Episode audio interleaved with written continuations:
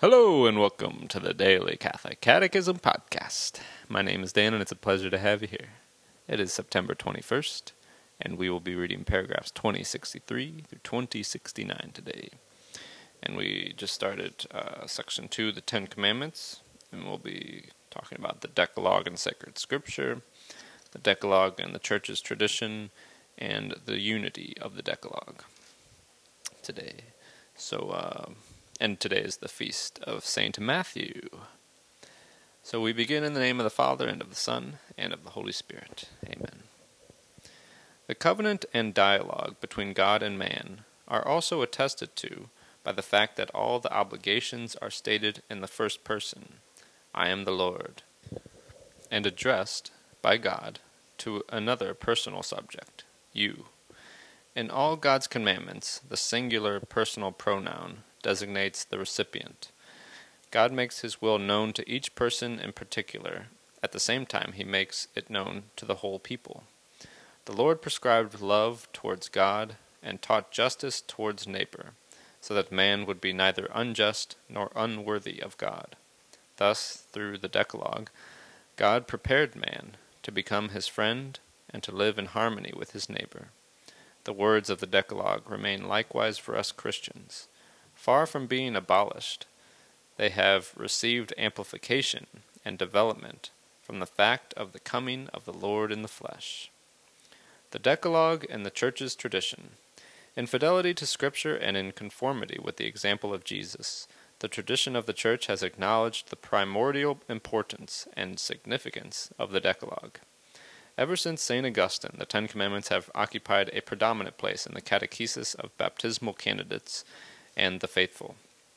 In the 15th century, the custom arose of expressing the commandments of the Decalogue in rhymed formula, easy to rem- memorize, and in positive form. They are still in use today. The catechisms of the Church have often expounded Christian morality by following the order of the Ten Commandments. The division and numbering of the commandments ha- have varied in the course of history. The present catechism follows the division of the commandments established by St. Augustine, which has be- become traditional in the Catholic Church. It is also that of the Lutheran confessions.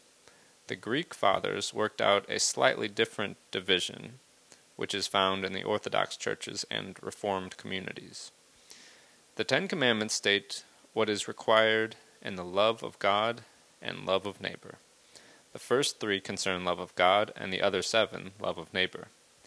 As charity comprises the two commandments, to which the Lord related the whole law and the prophets, so the Ten Commandments were themselves given on two tablets. Three were written on one tablet, and seven on the other.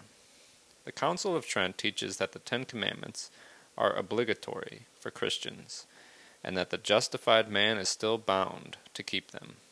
The Second Vatican Council confirms the bishops, successors of the apostles, receive from the Lord the mission of teaching all peoples and of preaching the gospel to every creature, so that all men may attain salvation through faith, baptism, and the observance of the commandments. The unity of the Decalogue. The Decalogue forms a coherent whole. Each word refers to each of the others, and to all of them. They reciprocally condition one another. The two tablets shed light on one another. They form an organic unity. To, tr- to transgress one commandment is to infringe all the others. One cannot honor another person without blessing God, his Creator. One cannot adore God without loving all men, his creatures. The Decalogue brings man's religious and social life into unity. Thus ends our reading today from the Catechism of the Catholic Church. The website is dailycatholiccatechism.com, and you can email me at dailycatholiccatechism at gmail.com. God bless you all, and may these teachings handed down by the apostles of Christ strengthen your faith and lead you to everlasting life. Amen.